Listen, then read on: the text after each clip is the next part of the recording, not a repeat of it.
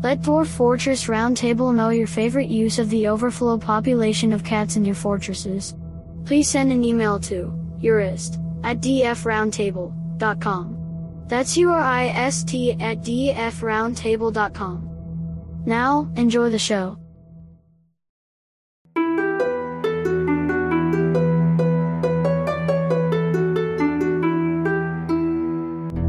Welcome to Dwarf Fortress Roundtable, bringing you Dwarven Archery Talk since 2019. The date is March 28th, 2021. I'm Jonathan. I'm Roland. Hello, I'm Tony. We have with us today Alexandra Orlando. She is the community manager for Kitfox Games. Welcome, Alexandra. Hello. Here we are to talk today about, about a game that Kit Fox has acquired uh, some interest in. Yeah, so maybe I can explain a little bit about Kitfox. I don't know how much y'all talk about it on the show. We talk about it uh, quite a bit whenever we have a picture drop that is going to be from the Dwarf Fortress Steam release. But yeah, we don't know much beyond that. Tanya Shorts, the uh, she the does she own it? Yeah, she's the CEO and uh, she co-founded the studio as well. So yeah, she's like definitely the owner. Well, I immediately have very positive feelings about Kitfox because they've picked up on such a great game. So obviously, very bright people working there with excellent ideas. So I'd love to hear more about it. Yeah, and I think maybe it's worth even just explaining like what I do and and kind of like how it works as far as the relationship between Kitfox and maybe even just like Tarn and, and the development team behind Dwarf Fortress. Yeah, that'd be great. That would be fantastic. So Kitfox makes games, but they also publish games. So there's some games that are uh, our in-house titles. So Boyfriend Dungeon is one of our bigger ones that's kind of more famous. But then we also have games like Dwarf Fortress, which we're working on uh, publishing. So we do a little bit of both. We have, I think, it, I, six games 10 IPs that we're working on. So my job is kind of to take care of all those individual communities, promote the games that we have coming up, as well as supporting any community endeavors and just like the maintenance of everything involving the community. So our Kickstarters, we have two of our games that were Kickstarted.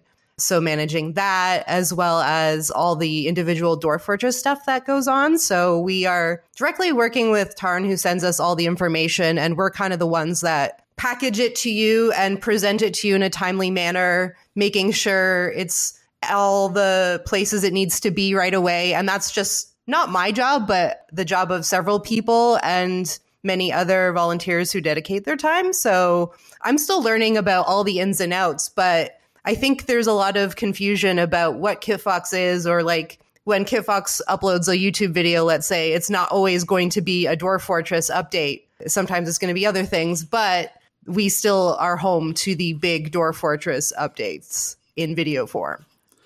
So you said that Kitfox has six IPs, and so is that six titles that they are writing in house, or is that a combination of the things they're doing in house and their properties that they're publishing? The it's a combination of both of those. Some are more active than others. So, for example, we just released Lucifer Within Us, uh, and that game is finished and promoted. So, it's one of our recent games, but we're not really focused on promoting it as much as, say, Pupperazzi, which is not made by us, but is going to be coming out soon. Right which is the cool. game where you take pictures of dogs and it's so wholesome and sweet and I'm I'm really glad that we have a variety of games that appeal to different people like Dwarf Fortress is a great example of a very old school traditional game with a very traditional audience but we also have family friendly titles and things that are going on the Switch and just announced uh, Boyfriend Dungeon is going to Xbox too. So it's really cool to have this wide range of uh, community members.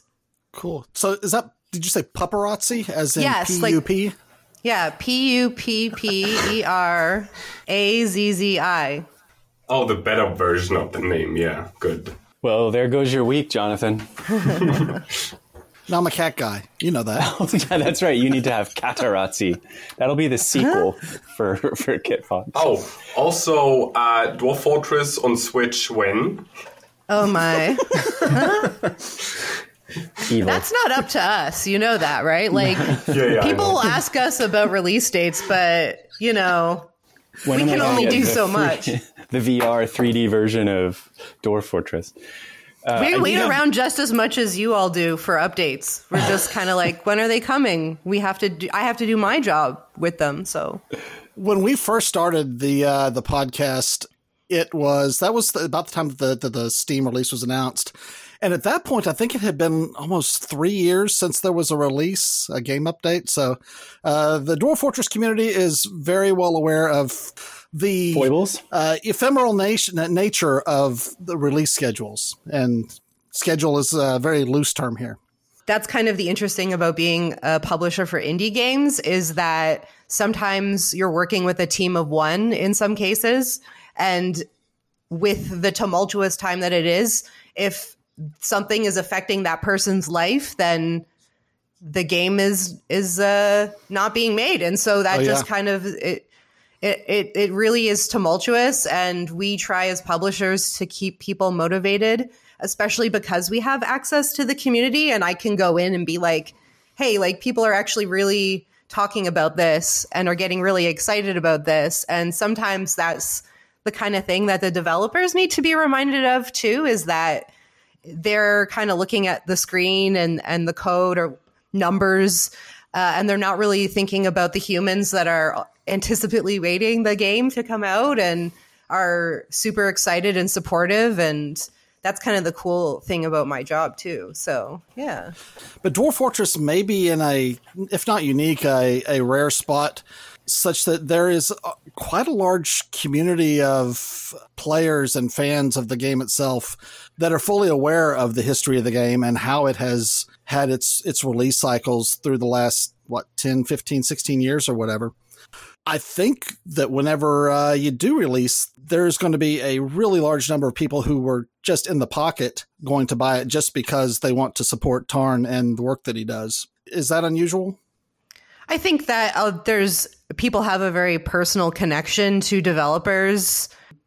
I mean, you would call that like altruistic, where you have like this one vision, visionary creator of a game, and their sort of their personal stamp is seen throughout. And you can definitely say that about Dwarf Fortress and Tarn because of just even the language and his updates being very personal and coming from his voice.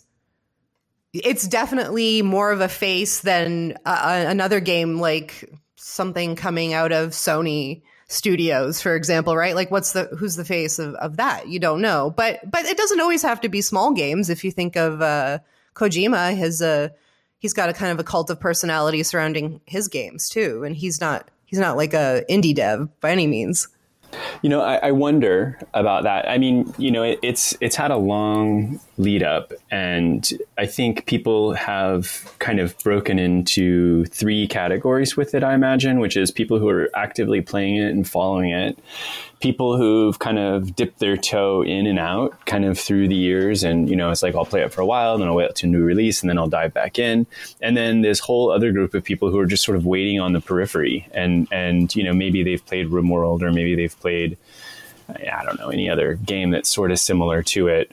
And they're just kind of waiting. So I, I feel like there's quite a lot of, uh, you know, there, there could be, I think it could be quite a, quite a rush there. So I think that's pretty cool. You guys have, uh, I think you guys have some exciting times ahead of you. Obviously, probably hard to plan for that given the development schedule, but, uh, yeah. There's definitely things that I'm thinking of personally, uh, especially as I'm going into this role. And one of my goals long term is to work on getting the community ready for the release. And I think one group that you kind of touched upon is kind of the people sitting on the fence. But I think there's also specific people sitting on the fence waiting for the game to make sense to them. And Yes, I think yes. That we need to work on like converting those people over and teaching people about how to play and obviously when things look a little bit better and the sprites are implemented that's when i think we're really going to start to see a lot of people that really want to play the game because they love it in concept. I know I'm one of those people that just love that loves the idea of the game to just for all its potential, but you know, sitting down to learn the thing is is kind of a huge task that I have never really been able to do. And now is the time I need to start doing that. Obviously, I want to learn how the game works. I want to be able to teach people how to play the game as well. If you'd like, go ahead and talk a little bit about your uh, your YouTube content and what you do on on YouTube. That was your main gig before signing up with KitFox, right? Yeah, I I dedicated basically a good chunk of my time to full-time content creation and doing kind of all the things. And so my YouTube channel was a mixture of or is, I should say, a mixture of long form video essay style stuff that I took from my time in school and then short form content that's more along the lines of rants and then I have my fashion reviews, which are kind of like my silly video format, where when I don't want to make a serious video, I'll look at an outfit in a video game and dissect it and say why it's good or bad. So it's a, there's it's kind of a range of things and different experiments of, of things of, of me learning how to make videos and write scripts and see what what worked in YouTube and what didn't and uh, and yeah, so it's it's a big hodgepodge of stuff.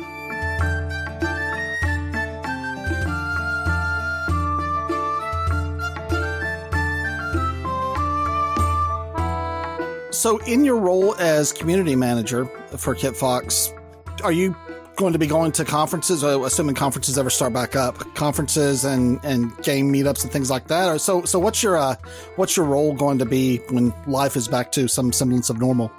Yeah, it's going to be really exciting when things get back to normal because I, I will be going to uh, hopefully get to go to some cons and promote uh, the games that are coming up. Unfortunately, probably n- not boyfriend dungeon because that might come out before things open up. I I don't know for for sure.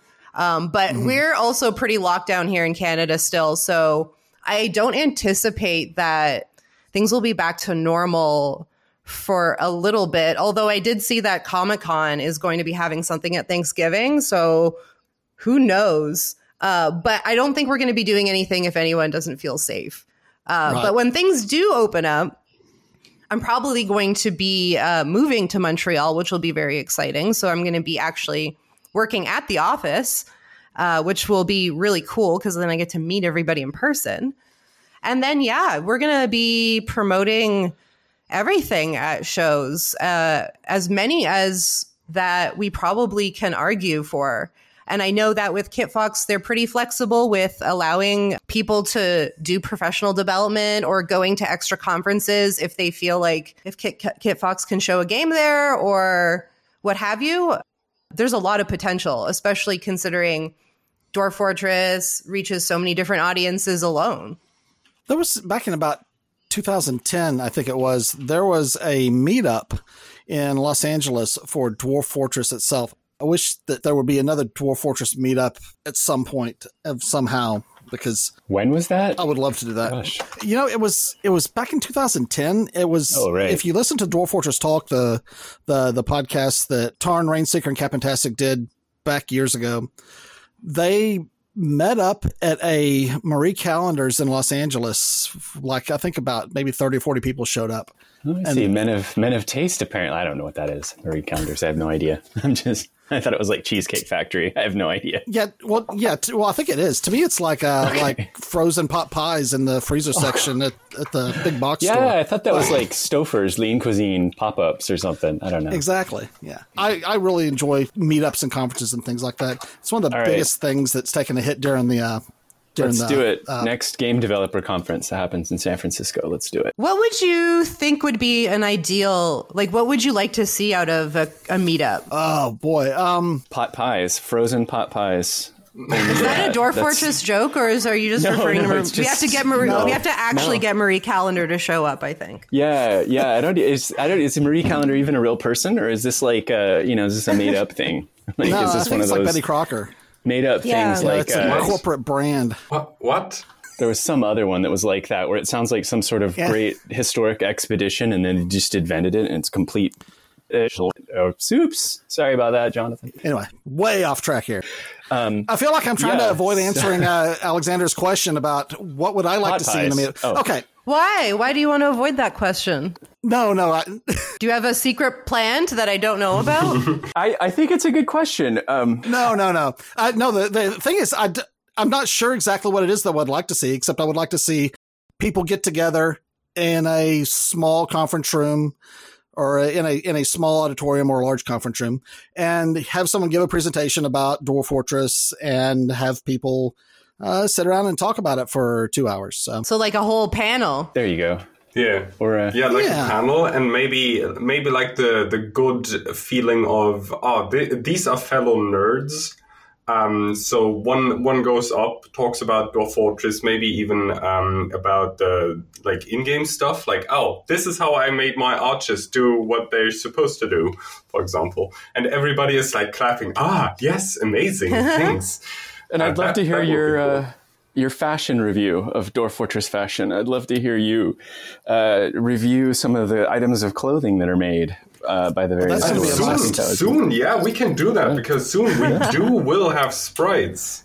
So I think you've got a whole, and and you know you'd have to read it and be a little, you know, you'd have to imagine a little bit about what it would look like. But some of the descriptions are pretty good. Yeah, I can see this being a whole. Definitely, you could argue a Dwarf Fortress panel, especially if it's like when we have a better idea of when the game's coming out and just having the hype and having some of the content creators come out too. Cause that's another aspect that I haven't had a chance to dive into yet. But there's people that are already doing Dwarf Fortress stuff now that I'm sure will be like at these events as well. Yeah, I had a a uh, local conference here that was uh, was called OzCon, not from Australia. Uh, Oz meaning Ozarks. I was going to be a booth that was going to have a 42 inch flat screen TV playing Dwarf Fortress and talking to people about Dwarf Fortress. Me and my father actually laser cut a Dwarf Fortress sign for the event, and then COVID hit, so it was canceled. Oh yeah, the no. timing on the Yeah. timing on that was pretty crap, wasn't it? Yeah, that was great. So. But now you have the sign ready for next time. I do, I do, and whenever I have that opportunity to do it again, I actually would feel more confident doing it now because we've had this podcast going for quite a bit longer. Um, but I'm, I'm, yes, that's the kind of thing that I'd like to to do and to see, and to but to see more regionally because you know where I live, there's probably not enough Dwarf Fortress players right now to have more than a two or three person get together occasionally. But I would like to see maybe for the state of Missouri. Most of the most of the Dwarf Fortress community in your area is on this podcast right now. Uh, well, no, there's there's a couple other players. There was Right. uh, You mean another local guy who turned me on to the game. So Family no, no. No, they no, wouldn't My family play doesn't have a clue.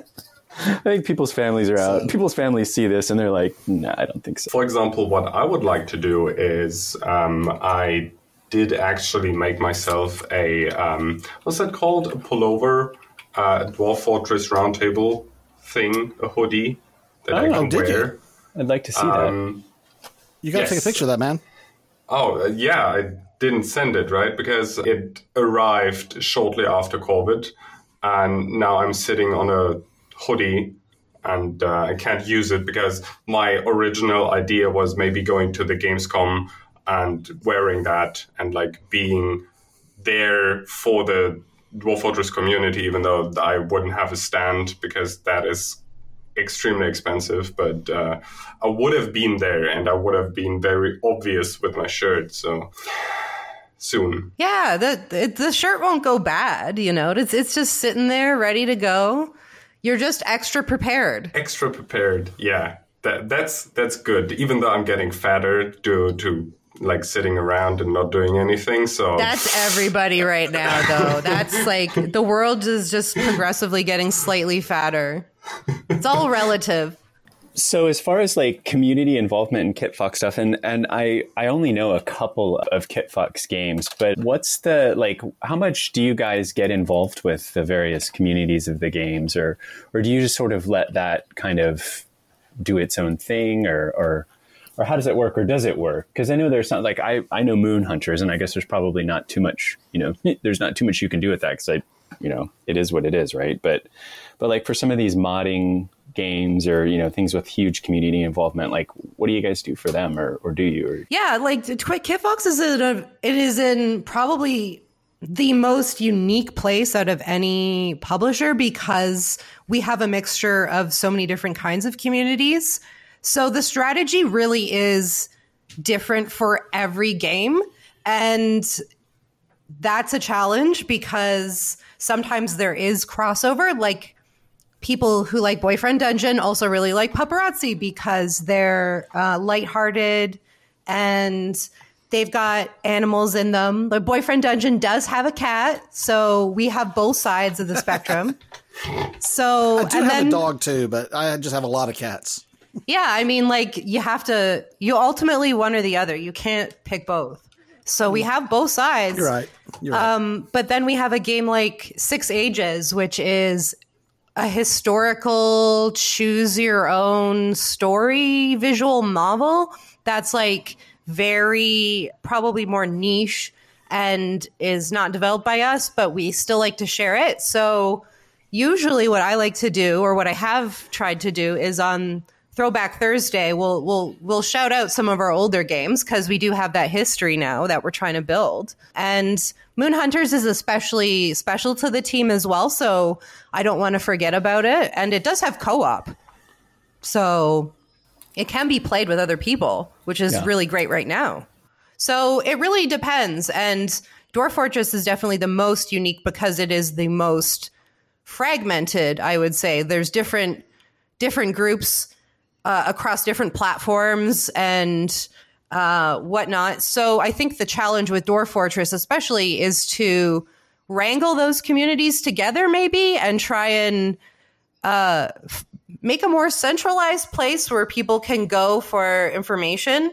And I think ultimately that helps with communication because then uh, everybody gets the same thing at the same time and there isn't like several different places to have to put a newsletter or an update and uh, it's just it's just more efficient that way so yeah. you know and i know not every community is the same and and you're not going to make everybody in the Dwarf fortress community like hold hands and and you know be together on the same platform but we can try and uh and get more of the veteran players too that can help with getting more newer players and helping them be more leaders in the community.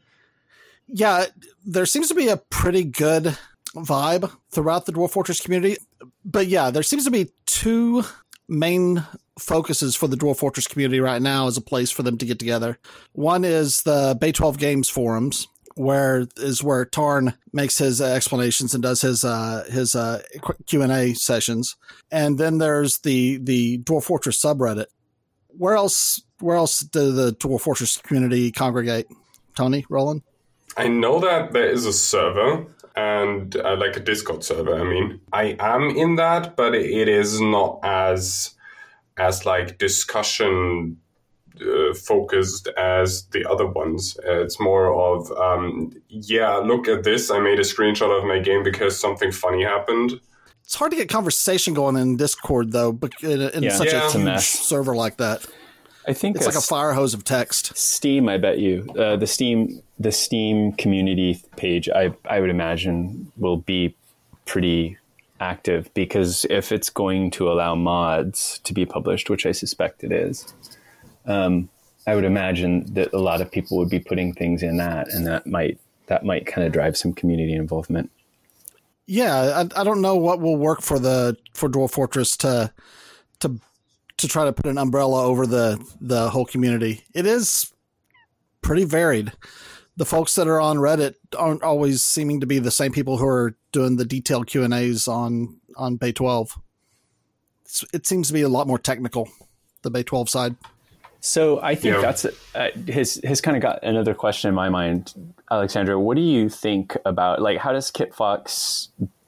What is, what's the thought process around the fact that Dwarf Fortress is kind of going to have a split release path? You're going to have um, the you know the the Steam itch based you know pay and get the cool graphics and stuff. But have, has has there been any thought behind how to kind of uh, manage that potential fracture, that potential confusion that that could develop out of that? Uh, it's not a discussion I've had yet, but what's going to happen in the next few weeks is probably I'm going to have uh, more direct meetings with Tarn. And one of my goals is to evaluate the different platforms which we use for our games, like YouTube, Twitch, uh, Discord, everything and and kind of giving a report and some suggestions about what we can do moving forward specifically with the Dwarf Fortress community. So a lot of that I think will be more me and Tanya directly working with Tarn as opposed to the whole Kitfox team. That being said, when we are finished with Boyfriend Dungeon and uh, when we get closer to uh, Dwarf Fortress launching, we are probably going to be having those in depth conversations. I personally don't know what the launch of the Steam will look like in variation to the version that exists now. Um, so I, it's definitely something that's going to be in the back of my mind for sure.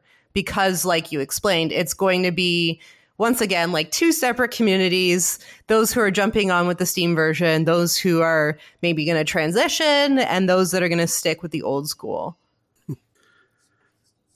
I really like the way uh, Kitfox, uh, the fact that he even is able to exist in, in today's, uh, you know, big company game development, Hollywood style uh, environment of games, because I don't know games seem to have lost a lot of soul that they had back in earlier days. This just me sounding old, but no, you know, no, the, I agree with you there. I completely yeah. agree, and I'm not old. I'll provide a counterpoint to that. I'm not sure. I, I, think there was a period where things really dipped and got dark and got kind of, you know, uh, dare I say it, EA, EAE? Can we use EA as an adjective? Um, but you know what I mean? It's like somebody comes out with something innovative, they buy it and kill it, and and that that I feel like was really common. But now I think you have some of these like indie games that are really coming back with a gusto. Like, and you look at platforms like the Switch, which you know isn't powerful enough to play you know Call of Duty or or you know Grand Theft Auto or whatever, but it can sure play the heck out of a lot of indies, and it's portable. I, I, kind of wonder if if that whole indie scene isn't just kind of back with a boom now. It, it's just sort of what it feels like, maybe. There's a lot of work that has been done in regards to indies that I'm familiar with. I had a colleague that did uh, research at the Indie Mega Booth that was the, the legacy of the Indie Mega Booth at PAX and what goes into kind of making that happen. And you're kind of seeing like two things that are really exciting. You're seeing like indies being successful, but unfortunately, you're also hitting that wall where you have the indies that are really successful and have a lot of money behind them and that are able to secure those spots to kind of be famous later. And then those that can't make that mark. And so no one hears about them and then no one plays them. So the kind of problem is that you're having to market yourself very strategically without necessarily having to rely on a lot of money to secure a seat at, say, an indie mega booth or be primarily shown at a big conference or whatever. Which is why I think the community is so important in getting those games off the ground. So, like Dwarf Fortress obviously is, again, a unique example, but something like Boyfriend Dungeon was really successful because we have this very niche community of really thirsty people who uh, want more visual novels and can kickstart a game to make it happen, which is also uh, a large part of our success is just having uh, the early support of the backers who will stick with us through thick and thin and through COVID and whatever else to get the project done. And so we can continue to have people not crunch and not stress themselves out and be healthy and make a better game because of it. So uh, Kitfox is really unique in that uh, sense as well. It just occurred to me that maybe the games industry has mirrored the music industry in a lot of ways and that for a long time there was so much that was just out there purely commercial and and mass created, especially in the early 2000s. And now there's there's a lot more indie music out there that's being able to be distributed over uh, over like the internet. And there's lots and lots of great great music. But for for every great indie group that makes it due to YouTube and the internet and things like that, there's there's probably 10 local bands that are really really good that they're just not ever going to be heard from because they don't have the platform or the ability to to get their their art uh, out there. So I wonder how many how many poor uh, indie developers have a great game that we're never going to hear about because there's just a, a flood out there right now. Exactly. So a downside of a the the indie boom. And this was a problem I ran into on YouTube as well. And I can, I, I know several uh, people who do long form content on video games uh, on YouTube. Uh, Errant Signal, uh, Chris um, Franklin is one of them. And he has a series called Blips where he talks about indie games that are coming out. And his problem is that anytime he talks about a indie game on one of his videos, he sees a huge dip in viewership because uh, that they're just not the thing that people click on for YouTube content and gaming YouTube content. So um, it's actively discouraging YouTubers and influencers from talking about indie games uh, because it means they see a hit in their ad revenue and it's not affordable for them to talk about or write about uh, indie games. So it's an interesting cycle. Yeah. Yeah. Not sure how healthy the cycle is, but No. That sucks. yeah, Yeah. it does.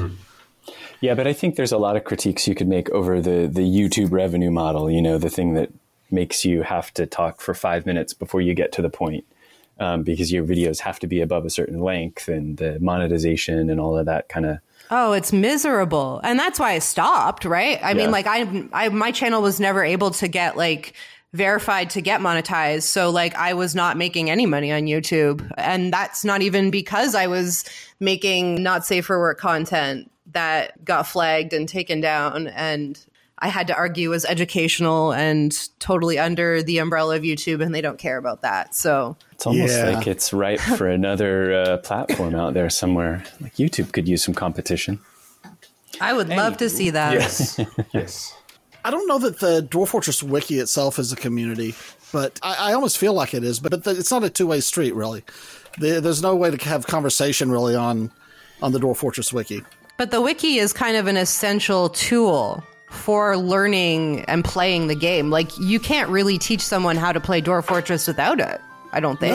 No, no, no. I can't play without it.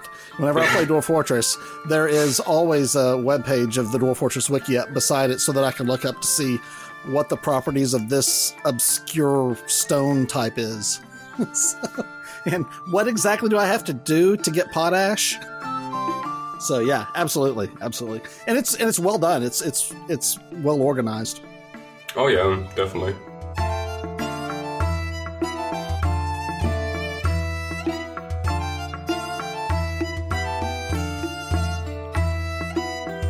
Okay, so does anybody else have anything that they would like to chat about? You got any questions for us, Alexandra? Do I have any questions for you? Um, well, what? Like, this is not my interview, guys. Come on. well, but no, I mean, like, what?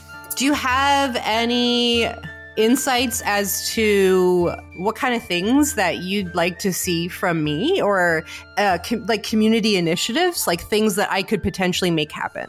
That's what I would like to hear about. Yeah, uh, so much of it is predicated on being able to meet in person. You know, the the online conference gig, I think that we've found, if nothing else from this, that it's hard and that we don't have it figured out yet. Even after a year of being forced into doing online conferences totally, and a lot of big organizations putting a lot of money into the into the idea of online conferences, it still just isn't close to what it's like to be there in person. Yeah, I think we learned it doesn't work. Yeah, if someone could figure that out, that would be great. Someone would make a lot of money. I'd like to see some some more regional meetups of Dwarf Fortress, a lot like those programming group meetups. Um, in a lot of ways, maybe it's just because of the way I look at the world. To me, the Dwarf Fortress community and the Dwarf Fortress uh, player pool is a lot like programmers, and the game is complicated enough that you uh, really benefit from talking to others and learning things from other people who have done it before. Does that make sense? Yeah, totally. Mm-hmm. Yeah.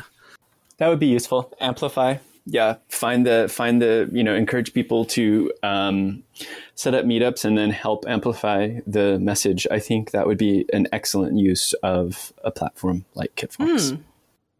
And Tony, you said uh, probably half jokingly that we'd have a pan- that we could get a panel at GDC, but um, something like that. I would like for the three of us to get together at some point. Yeah, I'm I'm local, so it's really easy for me, and I know a lot of places where we could go. Uh, and I don't imagine that this is going to be something where we where we book you know a, a ballroom for 100 people i think the one of the nice local bars would be more than happy to accommodate us um, so I, I, think there's you know a lot of possibility in that. But San Francisco is pretty easy. Um, so yeah, there's definitely like it's very I, I I don't want to say easy, but doable to organize something where there's a convention already happening. So you can do something where you're meeting offsite uh, because people are traveling into town anyways. So there's the biggest chance you're going to get uh, more people or uh, and or a panel at that uh, convention probably not gdc um, but like definitely uh, i could like pax you could get it like i wouldn't see a problem with getting into something like pax. And uh, roguelike celebration probably as well yeah, and and I mean for GDC, I'm not thinking official. I don't care about being on the agenda at GDC. Like I don't think that really matters, and and I think there's gatekeeping there because I think GDC costs money to get into. Oh yeah, very expensive. Oh yeah, yeah, that's what I'm saying. Mm-hmm. So there's no need for gatekeeping, particularly when you're talking about a free game, at least for now. You know, like I don't think that's going to work out, but but there will be a lot of people I would imagine in town who already are interested in it, and it would be great to you know pull those people together in a free non paid uh, event. Although I just did see GDC is still going to be virtual this year, um, so that is not going to happen in 2021. Yeah, uh, we probably have a have a, a year or two to to work on that and and to raise the money through Patreon to to fly Roland from Berlin to San Francisco.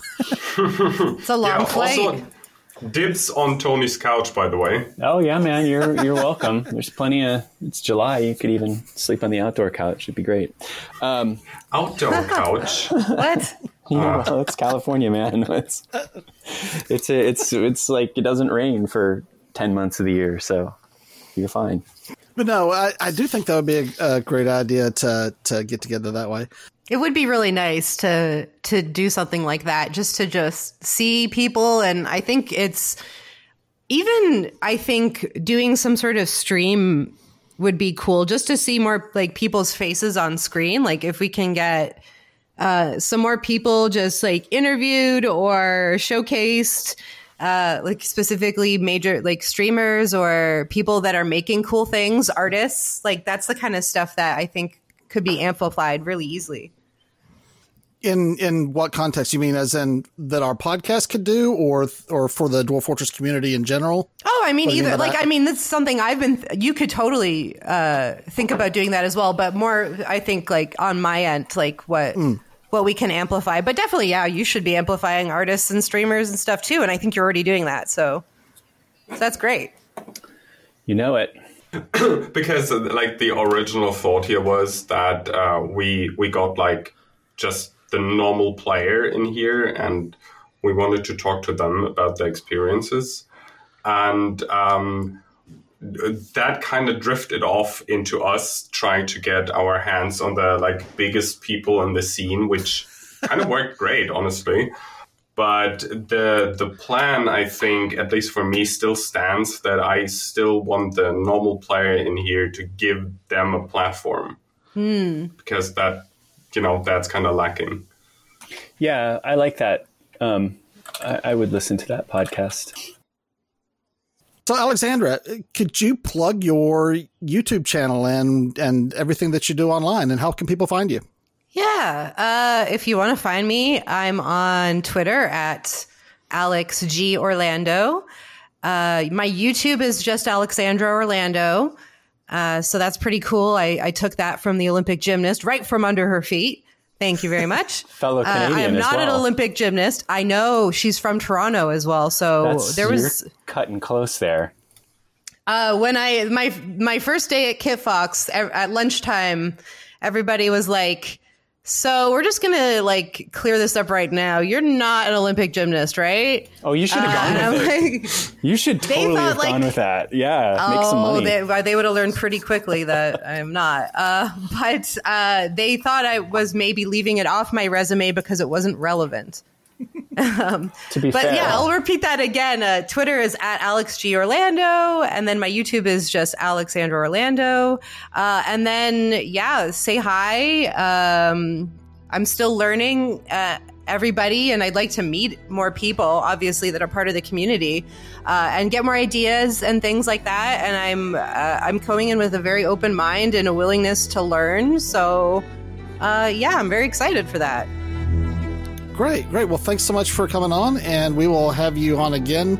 Uh, you know, whenever you want to come on, but we'll certainly reach out to you whenever the uh, Steam release comes out 15 years from now. and thank you for having me on. It makes me feel welcomed uh, to be on this podcast, and it was nice chatting with you. Thank you so much. Until next time, this is Dwarf Fortress Roundtable, and we'll catch you in a couple weeks. See you later. Bye-bye. Bye. Bye. This has been the Dwarf Fortress Roundtable Podcast. You can find all our past episodes at dfroundtable.com. Stop by and leave a message or suggestion in the comments section for this episode. While you're there, you can subscribe to Dwarf Fortress Roundtable or find us in the podcast service of your choice. You can find video content on our YouTube channel, and you can send us an email at urist at dfroundtable.com. That's U R I S T at dfroundtable.com please consider donating to the creators of Dwarf Fortress at bay12games.com. If you'd like to help support this podcast, you can find us at patreon.com slash dfroundtable. Music for this episode is from filmmusic.io. Skye Cuillin and Folkround are both by Kevin MacLeod. You can find more from Kevin MacLeod at incompetech.io.